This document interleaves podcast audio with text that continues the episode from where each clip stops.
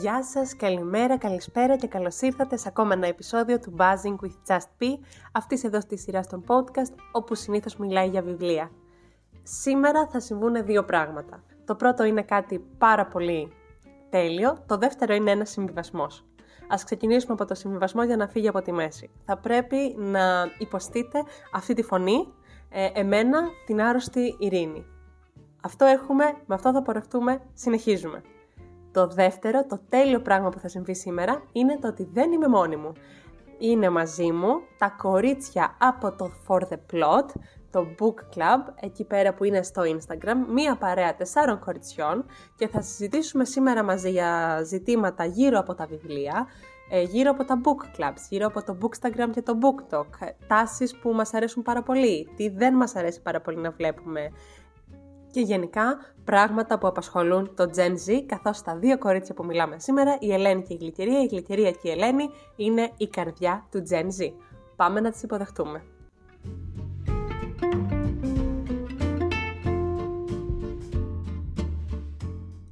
Γεια σας Ελένη και Γλυκερία.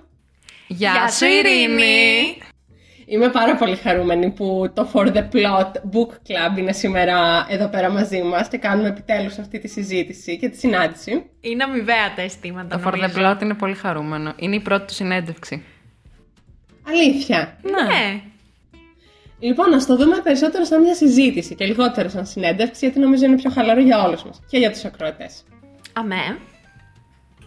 Ωραία, εφόσον είναι η πρώτη φορά τέλος πάντων που συνομιλείτε με κάποιον διαδικτυακά ας πούμε, ε, πείτε μας βρε κορίτσια λίγα πράγματα για εσάς. Εγώ είπα τώρα Ελένη και Γλυκερία, αλλά αρχικά πείτε μας ε, ποια είναι τα άτομα, τα μέλη που απαρτίζουν το For the Plot, πότε ξεκινήσατε, γιατί, τι κάνετε, ό,τι θέλετε τέλος πάντων να, να μάθει ο κόσμος για εσάς στην αρχή της συζήτησής μας.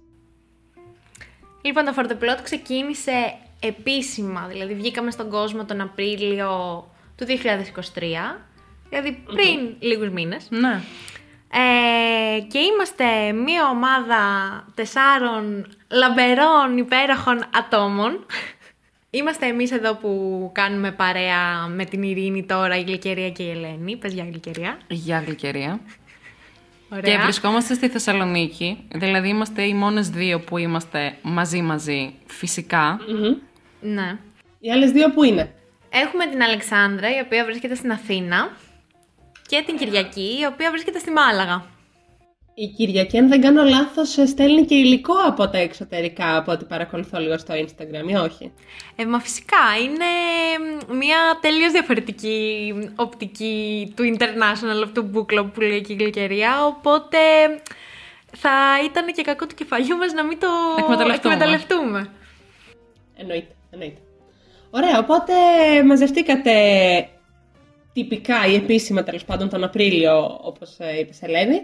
Ε, πιο πριν τι γινότανε όμως; Πιο πριν νομίζω απλώς μιλούσαμε, ήμασταν φίλες πριν το book club. Ε, και η αλήθεια είναι ότι ούτε εγώ θυμάμαι πώς αποφασίσαμε ακριβώς και είπαμε μια μέρα «Ωραία, τώρα επίσημα θα μαζευτούμε και θα διαβάζουμε βιβλία», ας πούμε. Δηλαδή και πλέον μερικές φορές και εμείς ξεχνάμε ότι είμαστε book club επειδή είμαστε πιο πολύ φίλες και λέμε τα δικά μας και κάποια στιγμή υπάρχει ένα βιβλίο το οποίο πρέπει να διαβαστεί στο ενδιάμεσο. Νομίζω ότι και η κάθε μία μόνη της το είχε λίγο στο πίσω μέρος του μυαλού της αυτό. Ότι κάπως βάζουμε αυτό το book club στο παιχνίδι, γιατί ακριβώς επειδή είναι μία ε, παρέα εξ αποστάσεως και μία φιλία εξ αποστάσεως, είναι μία καλή αφορμή να κρατάμε μία ε, επικοινωνία. Γι' αυτό και εν τέλει, βαφτίζοντας μία ομαδική book club, τελικά μ, είναι και δεν είναι book club. ναι, και νομίζω κρατάμε επικοινωνία και μεταξύ μας αλλά και με τα βιβλία. Γιατί αλλιώς δεν ξέρω Ναι. αν θα πιεζόταν κάποια να διαβάσει και όταν καθόμαστε και διαβάζουμε το βιβλίο του book club ας πούμε, μετά από λίγο λέμε ωραία τώρα μπορούμε να πάρουμε λίγο κενό για να διαβάσει κάθε μία τα δικά της. Ξέρεις το τουμπουρού, ε, το τουμπουρού μια βιβλιοθήκη ολόκληρη ε, και μετά επανερχόμαστε πάλι. Με σκάλωσε με το τουμπουρού. Πήρα τρία ολόκληρα δευτερόλεπτα για να καταλάβω τι εννοεί. Συνεννοηθήκαμε όμως, είναι τα βιβλία που είναι τα αδιάβαστα τέλος πάντων. Οπότε τέλος πάντων κάπως ξεκίνησε όλο αυτό σαν μια αφορμή να έχετε πάντα μαζί σας ή μπροστά σας ένα βιβλίο το, για το οποίο άτυπα θα μιλήσετε κάποια στιγμή και εντάξει τώρα το πότε θα το διαβάσετε και τι θα γίνει μετά είναι θέμα πιο δευτερεύον. Πολύ, είναι πολύ ωραία αυτή η, η σκέψη, αλλά εγώ νομίζω ότι το προφίλ σας στο Instagram έτσι όπως το βλέπω εγώ τουλάχιστον ε, δεν δείχνει κάτι το οποίο είναι πώς να πω, που δεν του δίνεται πολύ σημασία. Δηλαδή, εγώ θυμάμαι μια μέρα την Ελένη, νομίζω, ε, που είχε ανεβάσει ένα story το, το logo. Θέλω να πω, είναι κάτι πολύ παιχνιδιάρικο, αλλά και προσεγμένο παράλληλα. Και τι είναι αυτό το γιαουρτάκι παράλληλα, πείτε μας τώρα που είμαστε εδώ, να καταλάβουμε κι εμείς. Το γιαουρτάκι ήταν ε, thing μεταξύ ε, των τεσσάρων αυτών ατόμων πριν υπάρξει η ιδέα του book club. Ναι. Το story πάει ως εξής. Είμαστε εμείς οι τέσσερις στο TEDx South 2023. Που γνωριστήκαμε και μέσα από το TEDx South ούτως ή άλλως και οι τέσσερις. Άρα όλα τα καταστροφικά πράγματα έχουν ξεκινήσει μέσα από το TEDx South. Είναι μια αλήθεια αυτό. Ε, και είμαστε φέτος ε, στο event τον Μάρτιο, όπου υπάρχει μια χορηγία γιαουρτιών για το πρωινό, τα οποία καρμικά θα έλεγε κανείς, στο τέλος του event έχουν περισσέψει άπειρα. Άπειρα όμως. Πολλά γιαούρτια. Πολλά γιαούρτια. Δεν έχω ξαναδεί τόσο γιαούρτια μαζεμένα, Ειρήνη. και σαν βετεράνοι τέλος πάντων, πλευρίζουμε λίγο τα παιδιά που μαζεύουν. Και πλευρίζουμε και τα γιαούρτια. Πλευρίζουμε και για τα γιαούρτια. Και μας λένε, εντάξει πάρτε τα. Και μας τα δίνουν τύπου όλα. Ναι. Και σε αυτό το event η Κυριακή και η Αλεξάνδρα μέναν σπίτι μου. Γιατί δεν έχουν σπίτι εδώ πέρα πλέον. Οπότε μέναν και οι δύο σε μένα.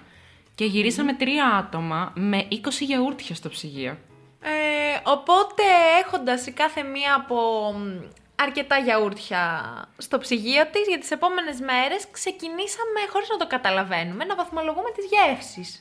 Γιατί είχαμε προμηθευτεί και διαφορετικές γεύσεις. Και ήταν και η ίδια εταιρεία. Οπότε είχαμε. Υπήρχε ένα- μια συνοχή. Μια ναι, βάση, ένα- ρε ναι. παιδί μου. Ναι.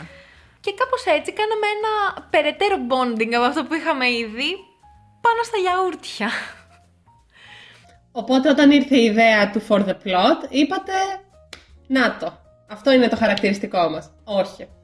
Κάναμε ερωτήσεις στο chat GPT για να μας βρει ονόματα και βάζαμε τα ονόματά μας, τα ζώδιά μας, ε, αρχίσαμε να του λέμε ότι τι άλλο μας αρέσει, έβγαζε, έβγαζε, έβγαζε αυτά ονόματα και κάπως εμείς καταλήξαμε μεν στο For the Plot, αλλά το γιαούρτι έμεινε σαν ιδέα για το λόγο τουλάχιστον. Και δώσαμε την ιδέα στη Χριστίνα, η οποία δουλεύει σαν γραφίστρια. Και το έφτιαξε δηλαδή μόνη της σχεδόν τέλειο. Τέλειο. Της είπαμε απλώς θέλουμε ένα γιαούρτι που να έχει σχέση με τα βιβλία. Κάντο. Ναι, είναι, είναι πολύ καλή δουλειά είναι η αλήθεια. Είναι κάτι που σου μένει, οπότε μπράβο Χριστίνα. Να έχουμε και το, το Instagram της εδώ από κάτω.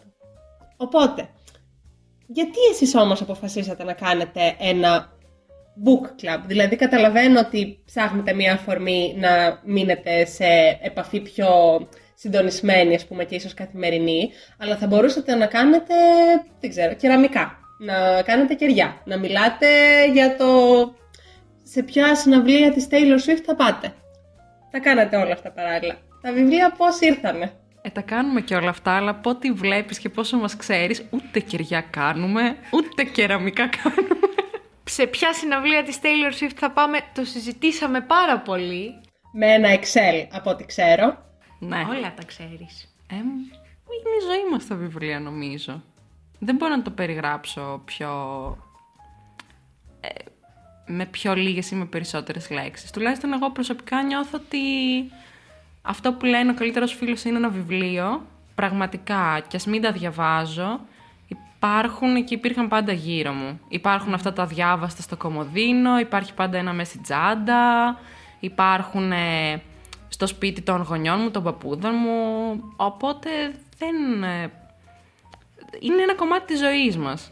Δεν νομίζω ότι θα υπήρχε κάτι άλλο που να ασχολούμαστε τόσο δεν μπορείς να το πεις καν ερασιτεχνικά. Ποιος είναι professional reader, ας πούμε. Αυτοί που δουλεύουν στους εκδοτικούς, ναι, μπορεί. Αλλά είναι κάτι για το οποίο το κάνεις ερασιτεχνικά, σαν χόμπι, δεν πληρώνεσαι, αλλά δεν το βαριέσαι. Δηλαδή, ποτέ δεν λες αυτό που λέγαμε πριν για το podcast, ας πούμε. Ποτέ δεν λες πω τώρα. Εντάξει, θα το παρατήσω για πάντα αυτό το άθλημα. Δεν γίνεται. Οπότε αυτό ήταν ουσιαστικά το κοινό που είχατε και οι τέσσερις μαζί; Ναι, νομίζω η κάθε μία ήταν σαν μία λέξη το κοινό και των τεσσάρων, αλλά ο τρόπος που το βλέπει κάθε μία είναι διαφορετικός από τις επόμενες. Δηλαδή, εγώ θα μιλήσω για τον εαυτό μου. Ε, η σχέση που έχω currently με τα βιβλία είναι, επειδή το σκεφτόμουν πάρα πολύ, πώς θα το περιγράψω, είναι σαν ε, τους παιδικούς σου φίλους που φεύγοντας ε, από το σχολείο και πάτε σε άλλες πόλεις, μπορεί να απομακρυνθείτε λίγο, να μιλάτε μία στο τόσο, αλλά να τους έχεις πάντα έτσι μέσα στην καρδιά σου. Ναι. Που αυτή είναι Όντως, σε σχέση με το βιβλίο αυτή τη στιγμή, θα ήθελα να διαβάζω πολύ περισσότερο από ό,τι όντως διαβάζω. Ήταν τεράστιο κομμάτι της σχολικής μου ε, φάσης και μ, μπήκα, είπα τόσο εύκολα το ναι σε αυτό το book club γιατί ήταν αυτά τα κορίτσια και μου έδιναν πολύ εύκολα την ε, ευκαιρία να διαβάσω αλλά χωρίς πολλές δεσμεύσεις. Δηλαδή το book club έχει να μεν δεσμεύσεις αλλά σε άλλο book club νομίζω θα ένιωθα πιο περιορισμένη. Ότι πρέπει να διαβάσεις τώρα αυτό το, το, το σύνδρομο της καλής μαθήτριας. Νιώθω λίγο πιο προστατευμένο το περιβάλλον και μ, οικείο. Πιο ελεύθερη. Ναι. Ναι. Υπάρχουν βιβλία που τα έχουμε διαβάσει σε μία εβδομάδα, τυχαία, όλες. Και υπάρχουν βιβλία που τα έχουμε διαβάσει σε δύο μήνες. Όπως αυτό που προσπαθούμε να διαβάσουμε τώρα, δηλαδή που δεν είναι και δύσκολο βιβλίο, αλλά Το οποίο είναι... Είναι το The Very Secret Society of Irregular Witches, στο οποίο για παράδειγμα εγώ μπορεί να είμαι και στη σελίδα 40 αυτή τη στιγμή, στη σελίδα 60, σίγουρα κάτω από 100 σελίδες. Έχουμε που το ξεκινήσαμε από τέλη Οκτώβρη ή μέσα Οκτώβρη μέσα Οκτώβρη περίπου, ναι. Και δεν τρέπομαι που είμαι στη Αυτό. σελίδα 60. ναι. Και εγώ είμαι κάπου στη μέση και η Αλεξάνδρα το έχει τελειώσει, ας πούμε. Τώρα μου δίνετε πολύ ωραία πάσα για να σας ρωτήσω στο πώς επιλέγετε τα βιβλία που θα διαβάσετε. Ωραία. Αυτό το γέλιο δεν ξέρω τι σημαίνει. τυπικά το πρώτο βιβλίο το διαλέξαμε λίγο τυχαία γιατί είχαμε ακούσει πολλά πράγματα στο TikTok γι' αυτό. Και μετά είπαμε, ας κάνουμε μία λίστα με βιβλία που μ, μας έχουν κερδίσει το ενδιαφέρον και κάθε φορά που τελειώνουμε το ένα βιβλίο θα πιάνουμε ένα επόμενο από αυτή τη λίστα. Αυτό δεν έγινε Ωραία. ποτέ. Ναι. Άρα ξεκινήσατε με το TikTok Made Me Bite. Ναι. Ωραία. Και μετά το φέρατε λίγο πιο κοντά σε εσάς, ας πούμε. Κοίτα, πάντα τα βιβλία μας είναι πάντα ε, αγγλόφωνα. Σπάνια θα διαβάσουμε κάτι στα ελληνικά. Ίσως τα, κάποια από τα επόμενα είναι στα ελληνικά επειδή τυχαίνει να έχουμε τις εκδόσεις ήδη στα ελληνικά. Αλλά πάντα είναι έτσι και πάντα είναι τι, στην ε, κατηγορία rom-com. Δηλαδή κανένα Α. από αυτά τα βιβλία της λίστας δεν είναι σε εισαγωγικά σοβαρό, ε, βαθιστόχαστο, ούτε καν ποιητικό δηλαδή, ούτε για αστείο. Είτε είναι μέσα από το TikTok είτε όχι, έχουν όλα αυτό το κεντρικό χαρακτηριστικό. Ότι είναι rom-com. Αυτό είναι πάρα πολύ ενδιαφέρον και το αγγλόφωνο και το romcom. Ε, είναι κάτι το οποίο μ, ξανά είχατε όλες την, αυτή την διάθεση προς ε, τα, αυτά τα αναγνώσματα συγκεκριμένα ή είπατε ας μην το πάρουμε τώρα και πάρα πολύ σε σοβαρά εφόσον θέλουμε κάτι να, να διαβάζουμε αλλά δεν θέλουμε να καταστραφούμε κιόλας ας πούμε ας διαβάζουμε για αυτά. Νομίζω ήρθε λίγο οργανικά η απόφαση. Η απόφαση. Δεν ήταν απόφαση. Ήρθε μόνο του ε, το pattern ε, και το καταλάβαμε στο τρίτο βιβλίο ότι διαλέγουμε Ναι. τέτοια βιβλία. Δεν το είχαμε αποφασίσει ποτέ εξ αρχής. Εγώ νόμιζα Ωραία. Ας βγει το καταστατικό του for the plot. ότι ήταν ήδη αποφασισμένο ότι δεν θέλουμε να διαβάζουμε και ακριβώς σοβαρά βιβλία. Γιατί όπως είπα όλες έχουμε τα αδιάβαστά μας. Τα αδιάβαστα Μπορεί να είναι αστυνομικά, μπορεί να είναι λίγο πιο το ένα και το άλλο, αλλά ήταν κάτι ανάλαφρο που πραγματικά λες, εντάξει, άμα είναι να διαβάζω κάτι, αυτό που είπες και εσύ, ας μην με καταστρέψεις, ας μην με ρίξει, ας είναι κάτι που στο τέλος θα είναι έστω και λίγο ευχάριστο, ας πούμε. Ναι, και να έχετε κάτι αυτό που να είναι ευχάριστο, μια ευχάριστη αφορμή, να τα συζητάτε και μεταξύ σας. Γιατί συνήθως τα αναγνώσματα, βέβαια μπορεί αυτό να είναι και προσωπική οπτική τώρα, τα αναγνώσματα που είναι κάπως λίγο πιο δύσκολα, η ανάγνωση είναι λίγο πιο προσωπική και πολύ δύσκολα μπορείς με ακόμα τρεις ανθρώπους, ακόμα και αν είναι φίλοι σου, να έχετε... Δεν ξέρω, εγώ δυσκολεύομαι να μιλάω πούμε, για βιβλία που με κατέστρεψαν. το Beautiful World, Where Are You? Εμένα με λοιπόν. κατέστρεψε επειδή το συχαίνω. λοιπόν, ε, μπορούμε να λύσουμε τώρα τη διαφωνία μας για τη Σάλι Ρούνεϊ. Μιλάμε, ε, αυτή η συγγραφέας έχει ανθρώπους που δεν την μπορούν καθόλου και ανθρώπους που την αγαπάνε πάρα πολύ. Και έχουμε και τις δύο αυτές ε, μορφές σε αυτήν εδώ την ηχογράφηση. OK, okay, οπότε μέχρι τώρα πάτε έτσι με, το, με τα rom-com. Πιστεύετε ότι αυτό είναι κάτι που θα αλλάξει ή είστε εντάξει με αυτό μέχρι τώρα; Δεν νομίζω ότι θα αλλάξει. Αυτό που ήθελα να πω πριν είναι ότι όντως δεν νομίζω ότι καμία θεωρούσε ότι θα διαβάσουμε κάποια στιγμή σε πάρα πολλά εισαγωγικά σοβαρά βιβλία. Αντίστοιχα αυτό το είδος που διαβάζουμε είναι και λίγο αυτό που μας ταιριάζει. ναι. Ωστόσο, εγώ νομίζω ότι έχετε διαφορετικές απόψεις πάνω στα βιβλία που διαβάζετε, που είναι πάρα πολύ φυσιολογικό. Και έχει ενδιαφέρον και ο τρόπος που το αποτυπώνετε αυτό στα post, στο Instagram. Αν θέλετε λίγο να μας ε, πείτε περισσότερα και για όσους δεν, δεν το ξέρουν πώς το κάνετε. Ναι. Κοιτάξτε, τα post βασικά προσπαθούμε πάντα να έχουν μία ε, αρχική βάση σε όλες μας. Δηλαδή, είναι όλα καρουζέλ που στο πρώτο είναι η κάθε μία με το βιβλίο της, που είναι δικιά μας φωτογραφία. Οπότε είναι και κάπως personalized, αλλά έχει και...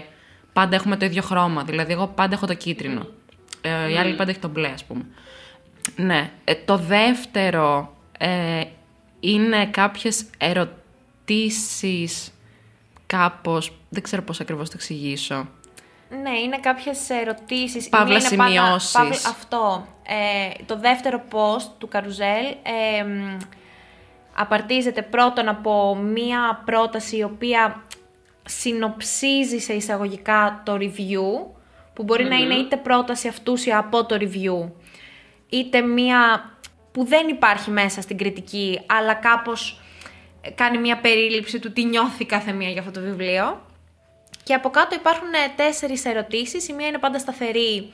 Ε, τι γεύση γιαούρτι είναι αυτό το βιβλίο. Και οι άλλες τρεις είναι ερωτήσεις που ε, βγαίνουν από το βιβλίο, από τη θεματολογία του βιβλίου, οι οποίες έχουν σύντομη απάντηση. Δηλαδή, ποιος ήταν ο αγαπημένος χαρακτήρας ή πόσες φορές έκλαψες, ας πούμε, ανάλογα το βιβλίο. Δηλαδή, συνήθως αυτή που το τελειώνει πρώτη είναι η άτυχη, που προσπαθεί να δώσει βοήθεια στην Ελένη που κάνει τα γραφιστικά, ε, στο ποιες ερωτήσεις θα μπουν. Ή στο τρίτο slide που είναι συνήθως το bingo, που προσπαθούμε να το βγάλουμε και για μας και για τους υπόλοιπους αναγνώστες που ίσως διαβάσουν κάποτε το βιβλίο, που έχει πάντα κάποια σταθερά κουτάκια και έχει και κάποια που αλλάζουν ανάλογα με το mood του βιβλίου ή με το storyline του βιβλίου, γιατί δεν ταιριάζουν όλα σε όλα.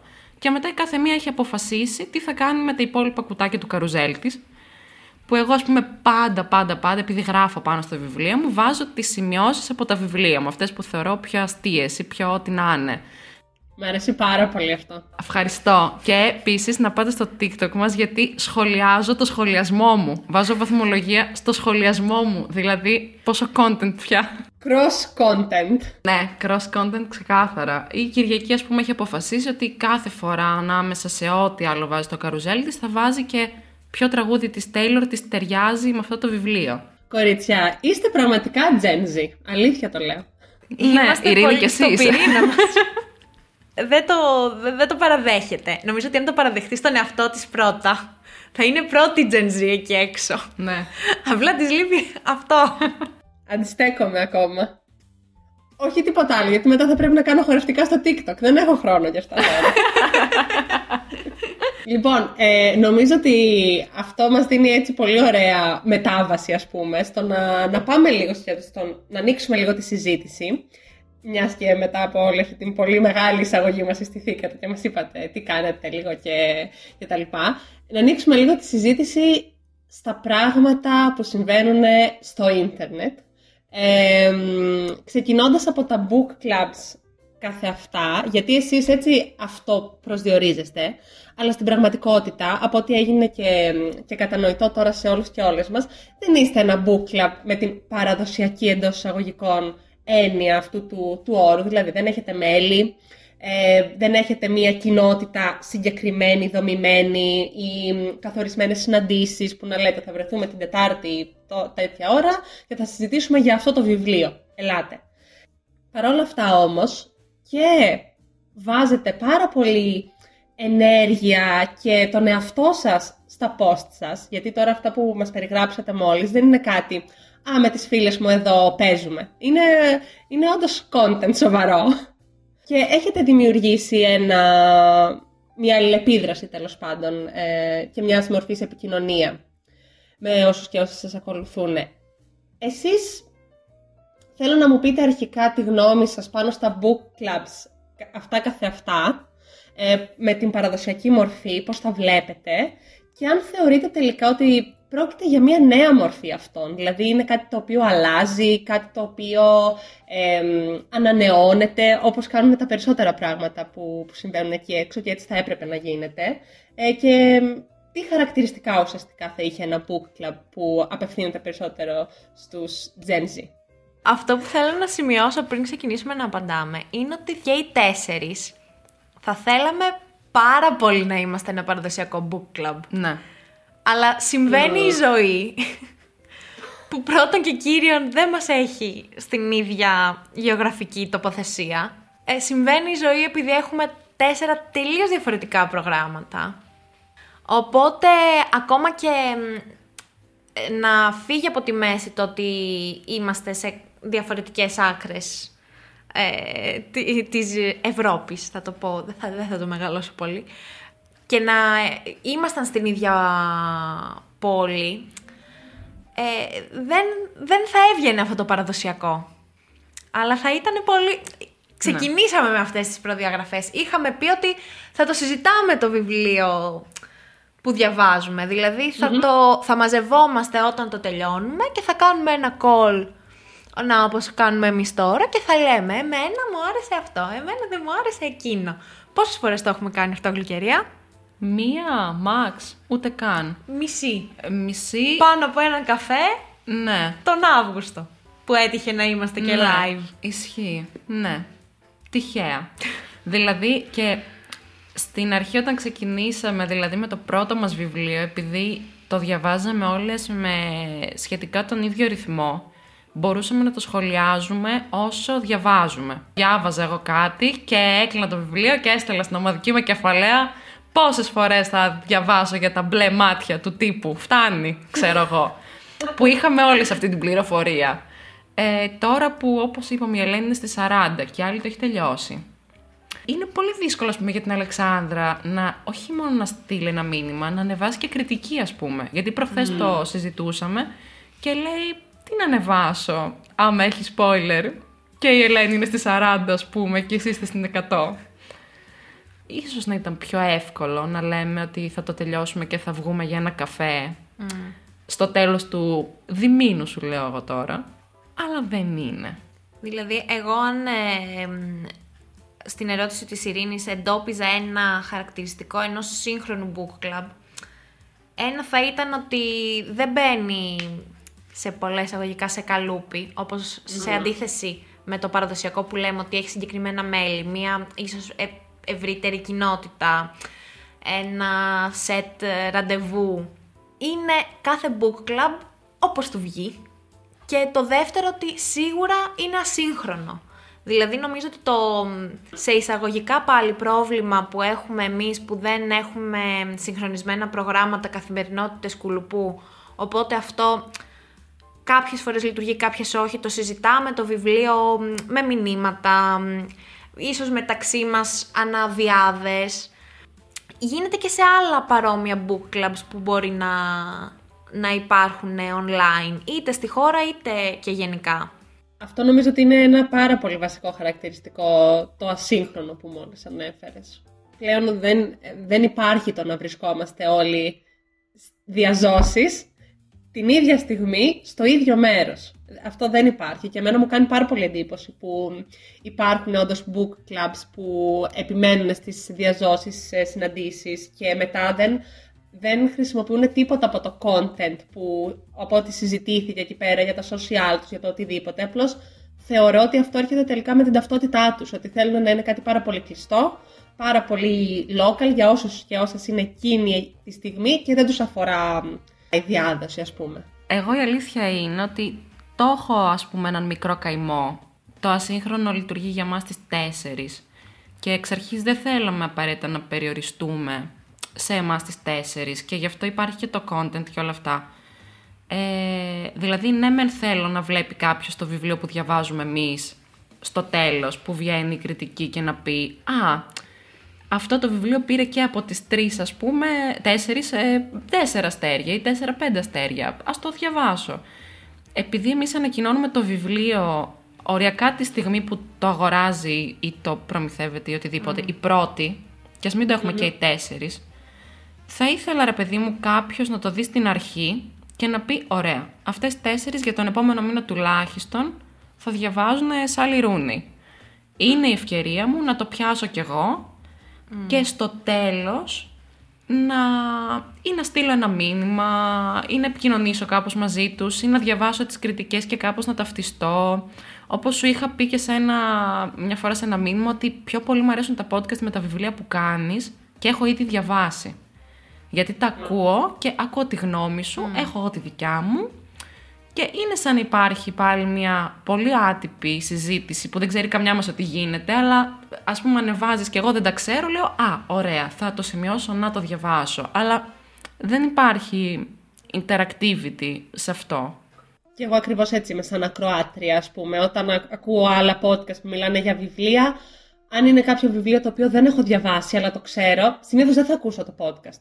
Το, συ- το κρατάω στο μυαλό μου ότι α, αυ- υπάρχει αυτό το επεισόδιο εκεί έξω και όταν θα διαβάσω το βιβλίο θα μου έρθει και θα πω α, κάτσε να ακούσω και αυτό το επεισόδιο τώρα.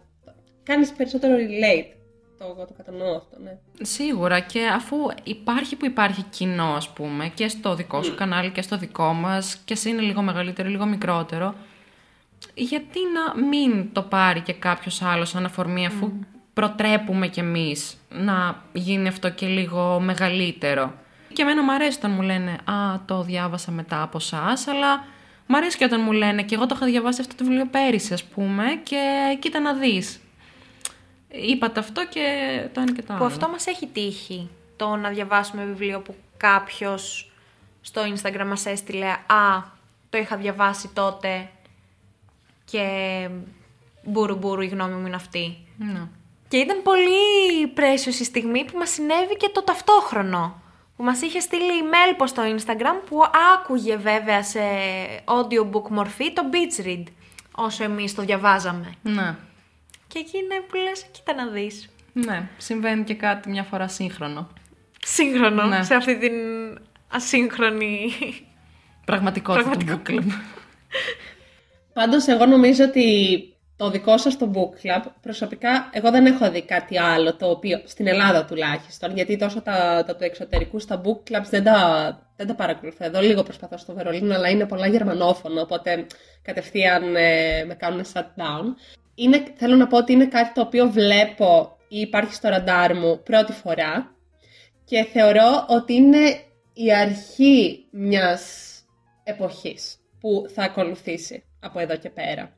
Και γι' αυτό ήθελα, ήταν και αυτός ένας από τους λόγους που πραγματικά ήθελα να κάνουμε το, αυτή τη συζήτηση για να ακούσουμε λίγο και το, το κοινό όταν όσοι σας γνωρίσουν μέσα από το επεισόδιο ή οτιδήποτε να ακούσουμε λίγο και τα δικά τους insights αν αυτό ακούγεται κάτι ενδιαφέρον για εκείνους ή αν είναι κάτι που μπορούν να προτείνουν και εκείνοι το πώς θα μπορούσε να γίνει πιο engaging και να μπουν και εκείνοι περισσότερο στη συζήτηση τη δική σας. γιατί πραγματικά σκέφτομαι τώρα ότι είναι μια εποχή προηγούμενη που τελειώνει. Υπάρχουν ε, στοιχεία και κομμάτια της ρομαντικά τα οποία μας αρέσουν ε, και ενδεχομένως θα θέλουμε να διατηρήσουμε με τον έναν ή τον άλλο τρόπο.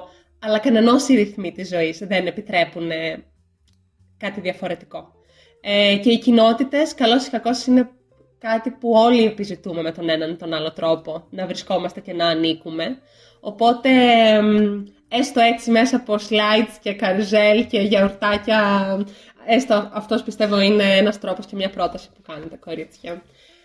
Ε, μιας που βρισκόμαστε ήδη σε αυτή τη συζήτηση, να πάμε λίγο πιο συγκεκριμένα στο Bookstagram και το BookTok κάθε αυτά. Γιατί θα ξαναπώ ότι και πέρα από τις προσωπικές σας ασχολίες σας, τις δουλειές σας, τις σπουδές σας, όλα αυτά, αλλά και το ποιες είστε, έχετε μία ματιά πολύ φρέσκια και πολύ oriented σε, σε αυτά που έρχονται και όχι σε αυτά που πέρασαν. Θέλω πολύ να ακούσω το σχόλιο σας για το πώς βλέπετε τις online βιβλιοκοινότητες, τους εκδοτικούς, τους συγγραφείς, τους bookstagrammers, τους booktokers, ό,τι ό,τι θέλετε. Και σίγουρα θέλω να μου αναφέρετε κάτι που θεωρείτε ξεπερασμένο, αλλά το βλέπετε πολύ να συμβαίνει, και κάτι που θεωρείτε ότι είναι το επόμενο μεγάλο πράγμα.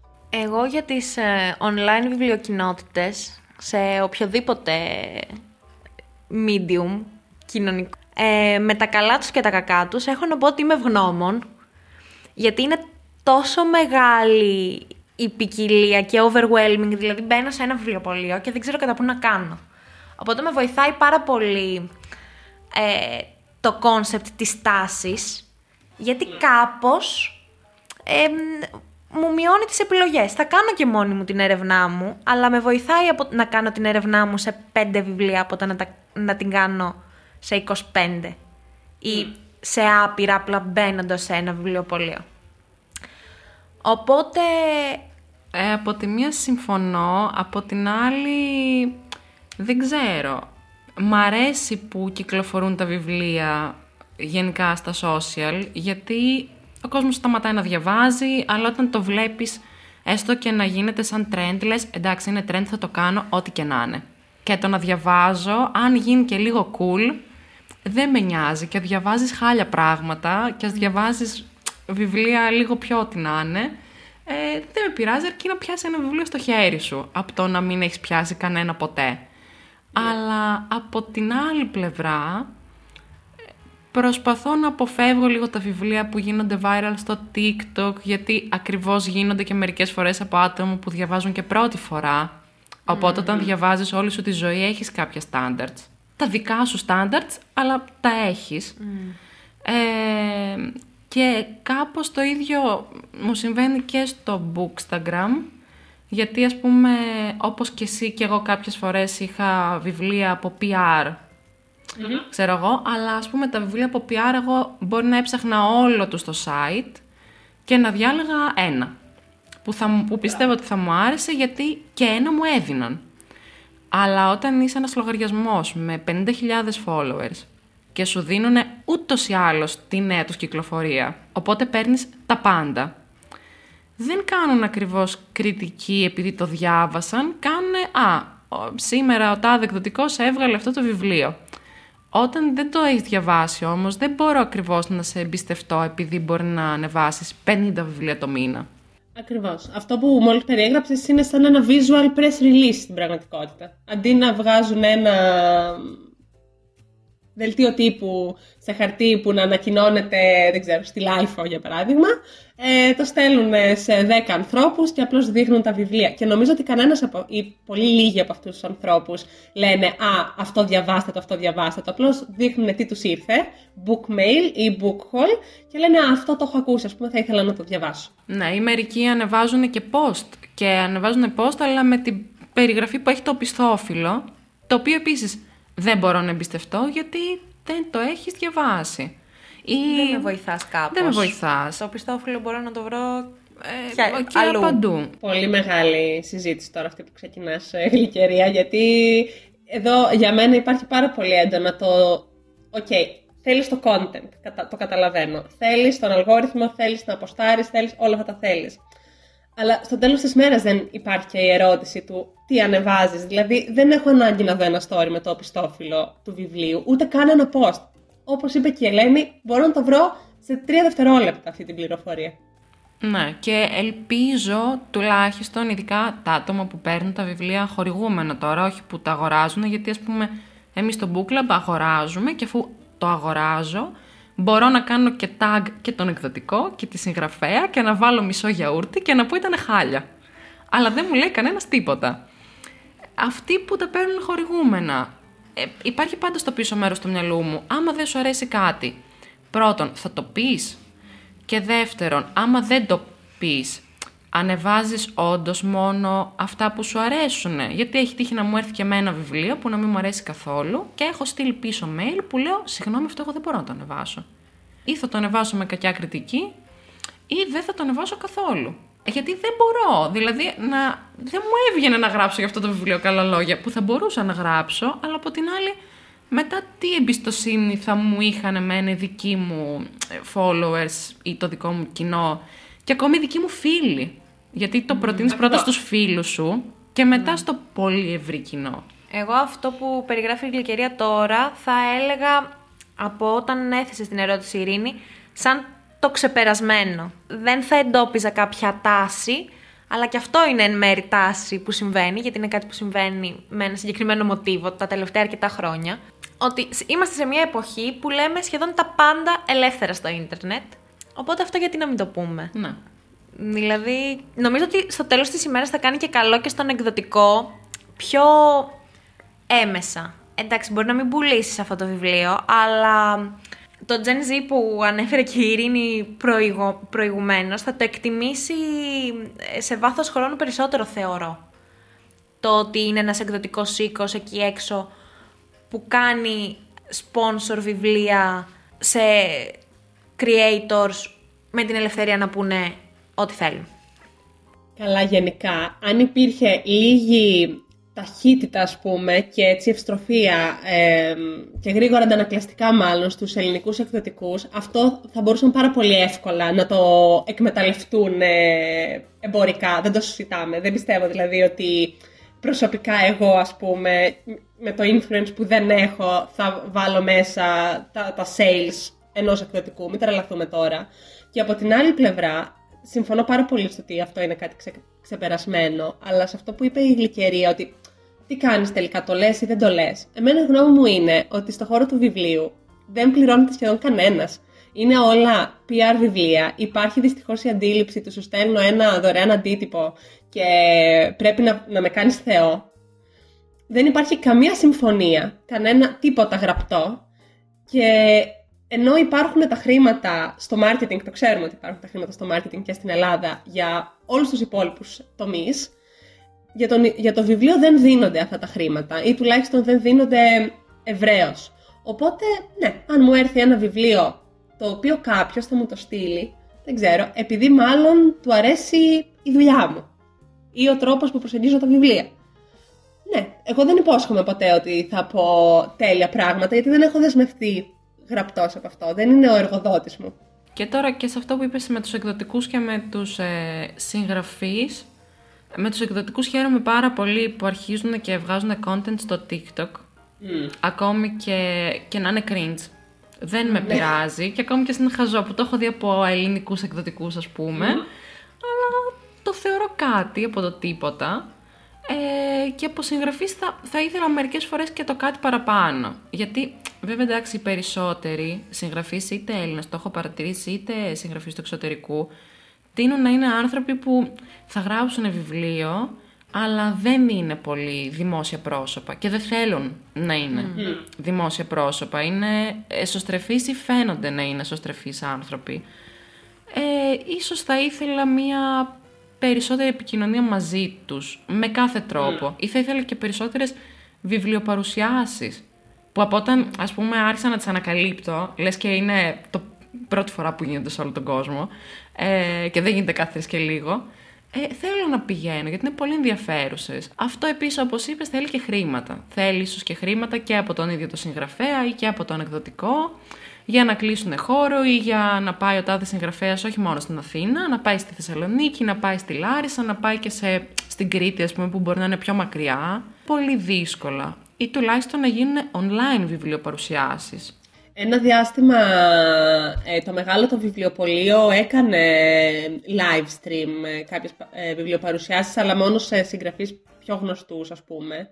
Ε, το οποίο είναι μια πάρα πολύ καλή λύση και πολύ ανοιχτή λύση. Ή και να κρατούνται κάπως ίσως σαν αρχείο για λίγο, δεν ξέρω. Όλοι οι εκδοτικοί περισσότεροι έχουν ένα site. Θα μπορούσαν να κάνουν κάτι γι' αυτό. Και ένα newsletter που σου λένε τις νέες κυκλοφορίες. Ε, ναι, φυσικά, φυσικά, ναι. Ωραία. Ε, μιας και είμαστε εδώ σε διάθεση κριτικής, αλλά αυτό είναι καλό γιατί εφόσον βρισκόμαστε μέσα στην κοινότητα, σημαίνει ότι έχουμε σίγουρα δικαίωμα κρίσης, γιατί κρίνουμε και τους εαυτούς μας μέσα σε αυτό. Ας πάμε λίγο στα, στα trends και στο τι βλέπετε ε, σε accounts του εξωτερικού κυρίως, γιατί καταλαβαίνω ότι από μόνες σας ε, είστε άτομα που παρακολουθείτε το τι γίνεται στο εξωτερικό, όχι μόνο στα βιβλία, ε, σε όλα τα, τα aspects. Θα ήθελα πάρα πολύ να, να δω τη ματιά σας στο τι βλέπετε που συμβαίνει εκεί έξω, ε, που σας λείπει αυτή τη στιγμή από την Ελλάδα και θα θέλατε να γίνετε πιο, πιο πολύ. Εγώ βλέπω την ίδια περίπου προσέγγιση με λίγο διαφορετική οπτική εσωτερικά στη χώρα και εξωτερικά. Δηλαδή αυτό είναι περισσότερο το διαφορετικό αυτό που είπε η κυρία πριν. Στην Ελλάδα γίνεται και λίγο πιο cringe. Σαν λίγο να το κοροϊδεύουμε. Ή σαν λίγο να το κάνουμε αστείο ή θέλοντας να κάνουμε ε, connect με ένα συγκεκριμένα target group χωρίς να το καταλαβαίνουμε πολύ, οπότε mm. βγαίνει cringe. Ενώ το ίδιο ακριβώς concept, ε, ένας ε, εκδοτικός οίκος του εξωτερικού ή ένας creator του εξωτερικού μπορεί να το κάνει να φαίνεται πιο smooth, ε, πιο... να περνάει λίγο σαν ε, καθημερινό περιεχόμενο. Με ένα aesthetic, ας πούμε, ρε παιδί μου.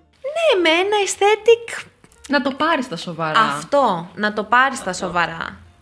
Παύλα να το εμπιστευτείς. Γιατί ε, υπάρχει ένας ε, εκδοτικός οίκος στην Ελλάδα που είναι πάρα πολύ ενεργός στα, στα media και, νομίζω, και στο TikTok και νομίζω, νομίζω σε αυτόν αναφερόταν η Γλυκερία προηγουμένως που μεταφράζει βιβλία που έχουν γίνει πολύ γνωστά πρώτα στο εξωτερικό και έχει αρχίσει να τα ζητάει και το ελληνικό κοινό που στην μεταφορά αυτή του βιβλίου στο ελληνικό κοινό, ενώ έχει, γίνεται viral και στην μία χώρα και στην δική μας τη χώρα, αυτό το virality έχει διαφορετικό βάρος. Δηλαδή αυτό το... και καταλαβαίνω τον εαυτό μου όταν ένα βιβλίο γίνεται viral στο εξωτερικό, να το σκέφτομαι σαν επιλογή και όταν αυτό αυτό το βιβλίο μεταφραστεί στα ελληνικά και εδώ το περιεχόμενο που δημιουργηθεί για αυτό το, βιβλίο, για αυτό το βιβλίο, ξαφνικά αλλάζω γνώμη. Νομίζω είπες το πιο σωστό πράγμα που έχει υποθεί σήμερα. Δεν ξέρω αυτό πώς μπορώ να το πάρουμε, να το κάνουμε τίτλο αυτού του επεισοδίου, αλλά έχεις πολύ δίκιο, Ελένη. Συμφωνώ απόλυτα μαζί σου. Επειδή εγώ ακολουθώ πολύ λίγους ε, εκδοτικούς, ε, στην Ελλάδα επειδή είναι cringe και στο εξωτερικό επειδή είναι πολύ σοβαρή. Δηλαδή, εγώ στο TikTok, καλά, στο Instagram πλέον δεν ακολουθώ κανέναν, γιατί είναι σαν να βλέπω PR. Δεν θέλω. Όντως. Ε, αλλά στο TikTok οι εκδοτικοί του εξωτερικού, οι περισσότεροι τουλάχιστον, είναι πιο σοβαροί, πάλι είναι σαν PR ή κάπως σου δείχνουν τη δουλειά τους που... OK, okay, εγώ θέλω να δω χαζομάρα στο TikTok. Να με πείσεις μέσω της χαζομάρας ή της αλήθειας. Αλλά της καλής χαζομάρας. Ναι ή του trend, ρε παιδί μου. Παρόλα αυτά, παρακολουθώ πολλά άτομα τα οποία δεν έχουν κανέναν μεγάλο λογαριασμό, αλλά τυχαίνει να έχουν ένα δικό τους τρόπο, ας πούμε, να κρίνουν τα βιβλία που διαβάζουν. Δηλαδή, είναι μια τύπησα που μπορεί να την έχεις δει στο TikTok, που δεν μιλάει καθόλου. Απλώς βάζει το βιβλίο μπροστά της και ανάλογα με το τι την έκανε να νιώσει, ε, κάνει κάποιους μορφασμούς. Ή ξέρω εγώ, το πετάει απέναντι ή το χτυπάει το βιβλίο. Ή υπάρχουν κάποιοι που, ε, ανάλογα με το βιβλίο που μερικές φορές γίνεται και trend, ε, κάνουν recreate σκηνές από το βιβλίο ή διαλόγους από το βιβλίο. Το έχουμε δει πολύ με το Seven Husbands, ας πούμε αυτό. Φαντάζομαι θα το δούμε με τον Percy Jackson. Ναι. Που ούτως ή άλλως είναι αυτό με τους ε, ε, Έλληνες θεούς, κάπως trend είχε γίνει κάποτε. Ω, τι Μπορεί να μας περιμένει ξαναγίνει. με αυτό τώρα; Θα ήθελα να δω περισσότερο content, δηλαδή στο TikTok κυρίως, καλά και στο Instagram που παίρνω πολλές ώρες, αλλά κυρίως στο TikTok από ε, αναγνώστες. Γιατί είναι πάλι content με το οποίο ταυτίζομαι. Νομίζω ότι αυτό λείπει και στο, και στο κοινό. Δηλαδή, σκέφτομαι σίγουρα τους εκδοτικούς είναι όλα αυτά που είπαμε, σίγουρα cringe, σίγουρα PR. Σκέφτομαι μ, τύπου bookstagrammers ε, που πλέον υπάρχει η τάση, έτσι τη βλέπω εγώ, κάπως όλοι να, να προωθούν τη δουλειά τους και αυτό που κάνουν, γιατί ξαφνικά όλοι κάνουν κάτι.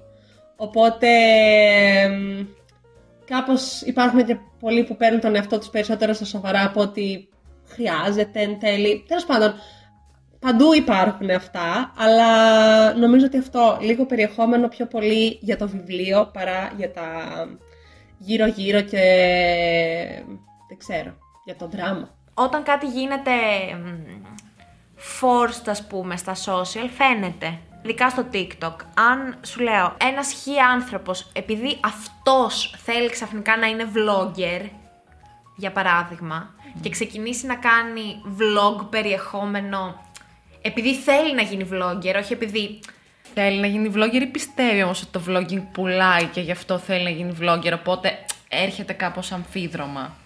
π.χ. οι εκδοτικοί για παράδειγμα είπανε «Μμ, τι κάνουν όλοι, τι πρέ- πού πρέπει να είμαι, πρέπει να είμαι στο TikTok. Ωραία, θα πάω στο TikTok. Δεν σκέφτηκαν το πώς θα ήθελαν να παρουσιαστούν στο TikTok, τι τους αντιπροσωπεύει. Κάνουνε ό,τι να είναι μόνο και μόνο για να πούνε «Α, είμαστε στο TikTok». Έχουμε δύο τελευταία πράγματα πριν κλείσουμε. Το τελευταίο θα είναι οι ερωτήσεις από το κοινό, από το Instagram, που τις έριξα μια ματιά γρήγορη και είναι, θα τις κάνουμε με τη μορφή πολύ γρήγορων ερωτήσεων, που θα μου απαντάτε με μία-δύο λέξεις. Οπότε η πρώτη τελευταία ερώτηση έχει να κάνει με ένα βιβλίο που έκανε πάρα πολύ θόρυβο, αλλά τελικά δεν άξιζε. Θέλω να μιλήσουμε με ονόματα και διευθύνσεις. Και ένα βιβλίο που δεν πήρε την προσοχή που έπρεπε, αλλά εσείς το διαβάσατε και είπατε καλά. Γι' αυτό είναι το διαμαντάκι, γιατί δεν μιλάει κανένας, ρε παιδιά; θα ξεκινήσουμε με την πρώτη κατηγορία Γιατί συζητούσαμε πριν στο λεωφορείο. Και θα πούμε με ένα στόμα μια φωνή. Κάτσε, Βασικά, το η όνομα ή πρώτη τον κα- τίτλο; Η πρώτη κατηγορία να θυμίσουμε ότι είναι αυτό που τελικά ήταν βλακεία. Τελειώνει, Τελειώνει με εμάς. εμάς. Της Colin Colin Hoover. Hoover. Και όλα τα υπόλοιπα, τα οποία δεν κάναμε καν τον κόπο να διαβάσουμε. Ναι, εγώ Γιατί πριν πολλά διαβάσαμε το χρόνια πρώτο. είχα κάνει την προσπάθεια να διαβάσω το November 9th. Δηλαδή, μπορεί να ήμουν γυμνάσιο αρχές λυκείου τότε. Ε, δεν έκανε, δεν, δεν οδήγησε κάπου εκείνη η προσπάθεια.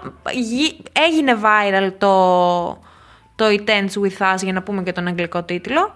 Το διάβασε η αδερφή μου, να πω την αλήθεια, πρώτα, ε, η οποία δεν είναι ε, μεγάλος αναγνώστης και εκεί έκανε ένα βήμα πίσω και λέω «Οπ». και μ, κάπως το, της το δανείστηκα, δεν το τελείωσα ποτέ, γιατί δεν, δεν με, ήταν, λίγο ντρέπομαι που το λέω αυτό, αλλά ήταν η πρώτη φορά που σκέφτηκα μέσα μου ότι αυτό δεν είναι, θα έπρεπε να είναι λογοτεχνία. Κάπως συμφωνώ, γιατί και εγώ το δανείστηκα επειδή είχε γίνει μεγάλο σούσουρο και μου λέει μια φίλη μου στη Λάρισα το έχω και μαζί με άλλα δύο βιβλία μου δάνεισε και αυτό γιατί λέω αφού όλοι ας δώσω μια ευκαιρία. Και το είχε στα ελληνικά. Λοιπόν, το διαβάζω σε μία μέρα, μαξ δύο μέρες. Α, μιλάμε τάχιστη. Ήμουνα στη Λάρισα, δεν έκανα τίποτα, οπότε λέω το ξεκινάω. Και το τελειώνω τόσο γρήγορα, το συζητάω με την Κυριακή, η οποία επίσης είναι πολύ obsessed με τις μεταφράσεις βιβλίων. Και μου λέει ότι εντάξει, μπορεί να φταίει και η μετάφραση. Δηλαδή δεν είναι, και, γιατί πλέον οι μεταφράσεις γίνονται κάπως αλλιώς, που μου το έχει εξηγήσει. Ε, οπότε, λέει μπορεί να φταίει και η μετάφραση. Αλλά δεν γίνεται. Το διάβασαν πραγματικά όλοι και γι' αυτό είμαι και εγώ λίγο κάπως με την αξιοπιστία επίσης του BookTok. Γιατί όχι μόνο διαβάζουν αυτό και διαβάζουν και τα επόμενα και τα επόμενα και έχω δει πάρα πολλά βίντεο που πάνε που λένε ξέρω εγώ το αγόρι μου με αφήνει να διαλέξω όσα βιβλία θέλω για τα Χριστούγεννα Και πάει και παίρνει 10 βιβλία και τα 5 είναι η σειρά της Colin Hoover. Δεν μπορώ να το βλέπω. Η αλήθεια είναι ότι εγώ γλίτωσα από αυτή την ε, μανία, πραγματικά. Μάλλον ήμουν απλώς τυχερή γιατί τα τελευταία χρόνια έχω την τάση, ό,τι είναι τάση, να μην το διαβάζω εκείνη τη στιγμή, να αφήνω να περνάει λίγο καιρός, να δω έναν απόϊχο και μετά αποφασίζω. Ε, και για την Hoover ήμουν πολύ ε, σύντομα πολύ σίγουρη ότι δεν θα μου ταιριάξει. Ωραία. Και πάμε στο βιβλίο που πιστεύετε ότι δεν πήρε την προσοχή που έπρεπε.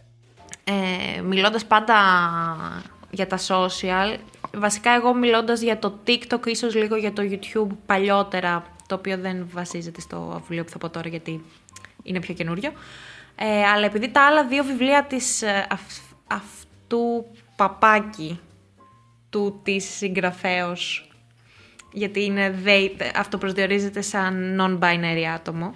Είναι το One Last Stop από Casey McQuinston. Είναι η συγγραφέας που έχει γράψει το Red, White and Royal Blue που είχε γίνει μεγάλος δώρος στα social media και δικαίως για μένα εκεί. Ισχύει. Ε, και το I Kissed Sarah Wheeler που είναι ένα από τα βιβλία που διαβάσαμε στο book club.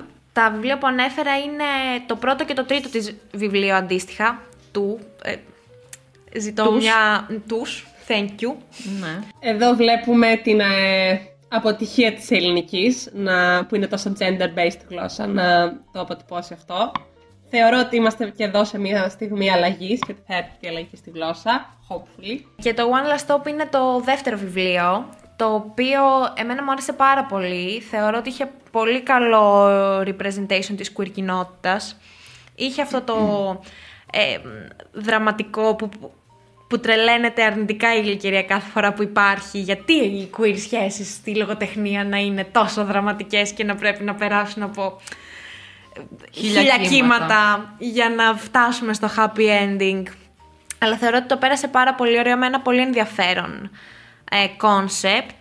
Μία συγγραφική προσπάθεια που και η προηγούμενη και η επόμενη της ε, υπήρξαν στα social, αυτή κάπου χάθηκε.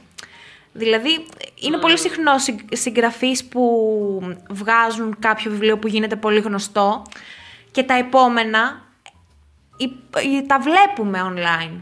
Αυτό κάπου δεν υπήρξε. Ε, εγώ το έψαξα πολύ γενικά και μετά το έψαξα πολύ ειδικά στα βιβλία που μου έστελναν κάποτε εκδοτικοί.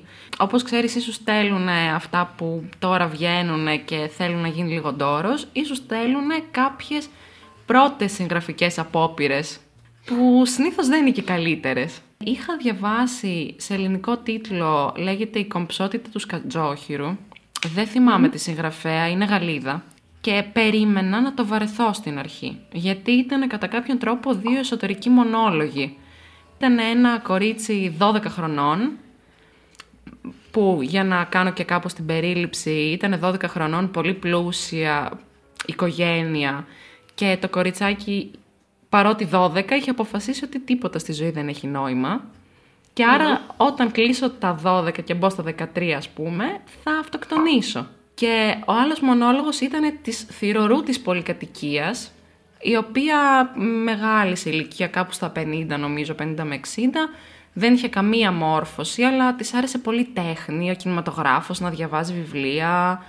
Ε, και πίστευε ότι παρότι θηρορός έχει μία ε, θέση σε αυτή την κοινωνία. Δηλαδή ότι η δουλειά που κάνει ή η θέση της βοηθάει τον κόσμο να πάει λίγο παρακάτω. Και μένανε στην ίδια πολυκατοικία αυτές οι δύο γυναίκες ας πούμε. Και μου έκανε πολύ εντύπωση γιατί ενώ υπήρχε σε κάθε κεφάλαιο μονόλογος της μίας, μονόλογος της άλλης, μονόλογος της μίας, μονόλογος της άλλης, δεν πήγαινε κάπου. Ε, κάποια στιγμή συναντιούνται. Παρότι στην πολυκατοικία δηλαδή ποτέ δεν είχαν επικοινωνήσει. Και παίρνει μια πολύ ωραία τροπή και είναι κάπως πιο φιλοσοφικό based βιβλίο, αλλά δεν σε κάνει να βαριέσαι. Πολύ ωραίο. Πάντως μας το πούλησες πολύ ωραία. Έκανες πολύ ωραίο briefing. Ναι, γιατί μου άρεσε και εμένα πολύ ενώ δεν το περίμενα. Δηλαδή νόμιζα ότι θα το βαρεθώ ή θα είναι εντάξει κάτι από, από αυτά τα φιλοσοφικά που λίγο θέλουν να πούνε κάτι και στο τέλος δεν λένε. Αλλά εμένα μου άρεσε πάρα πολύ και δεν το είδα και πουθενά όταν βγήκε. Γιατί όταν βγαίνει κάτι στην Ελλάδα, εντάξει, ακόμη και αν είναι πρώτη κυκλοφορία κάπως, γίνεται ένα σούσουρο, αλλά το έχω προτείνει σε πολύ κόσμο αυτό το βιβλίο. Θα το βάλω κι εγώ στη λίστα μου και νομίζω ότι είναι από τις πιο ωραίες εκπλήξεις όταν δεν έχεις σχεδόν καμία προσδοκία για βιβλίο και ξαφνικά γυρνάς στις σελίδες και λες πού ήταν αυτό το βιβλίο; Εσύ θα μας πεις, Ειρήνη, τις δικές σου επιλογές, παύλα απαντήσεις σε αυτήν την ερώτηση. Αχ, δεν την είχα σκεφτεί, δεν την είχα προετοιμάσει. Δεν την είχα προετοιμάσει, αλλά περίμενα να δω λίγο τη βιβλιοθήκη μου, αν μπορώ να σκεφτώ κάτι στα γρήγορα. Το βιβλίο που τελικά για μένα δεν, δεν μπόρεσα να το τελειώσω ήταν το Confiteor. Ε, δεν είμαι ακόμα πολύ σίγουρη αν έφταιγε το βιβλίο ή εγώ, αλλά αυτό είχε κάνει πάρα πολύ θόρυβο όταν είχε βγει, έχει κάποια χρόνια, αλλά είναι ακόμα στη μέση και είναι πάρα πολύ μεγάλο βιβλίο. Ε, και νομίζω από τότε αποφάσισα ότι εγώ δεν πρόκειται να ξανατελειώσω βιβλία τα οποία δεν μου αρέσουν και το έχω ενεχοποίησα τελείως. Και ένα βιβλίο που ήταν κάπως κρυμμένο, ε, θα έλεγα ίσως το «Δεν ήμουν πια άνθρωπος». Είναι γνωστούτσικο, αλλά ήταν πάρα πολύ βαρύ και μου άρεσε πολύ. Λοιπόν, πάμε τώρα στις ερωτήσεις του Instagram. Ε, η πρώτη που μας έστειλε κάτι ήταν η Κυριακή, που δεν χρειάζεται να απαντήσετε, γιατί μας είπε πώς νιώθετε που είστε μέλη στο πιο cool book club και όλοι σας ζηλεύουν. Έχει ήδη απαντηθεί η ερώτηση. Νιώθουμε cool γιατί όλοι μας ζηλεύουν. Ευχαριστούμε. Αυτό θέλουμε να μείνει από αυτό το επεισόδιο και ε, θα μείνω τώρα σε τρει, γιατί και άλλες καναδιά έχουν ήδη απαντηθεί. Ε, είναι τρεις ερωτήσεις που θέλω να μου απαντάτε με έτσι, στα γρήγορα μια μια-δυο λεξούλες. Λοιπόν, αν χάνατε όλα σας τα βιβλία, ποιο βιβλίο θα ξαναγοράζατε σίγουρα; Το Eat, Pray, Love της Elizabeth Gilbert, το έχω διαβάσει 100.000 φορές. Το Harry Potter και τη φιλοσοφική λίθο. Cute. Εγώ γλυκερία το Normal People. Ε, Ειρήνη, μπορείς να αποχωρήσεις από το δικό σου podcast, απολύεσαι. Λοιπόν, προχωράμε στη δεύτερη ερώτηση. Ποιο βιβλίο θα θέλατε να ξαναδιαβάσετε σαν να ήταν η πρώτη σας φορά; Το Harry Potter και τη φιλοσοφική λίθο. Έλα ντροπή.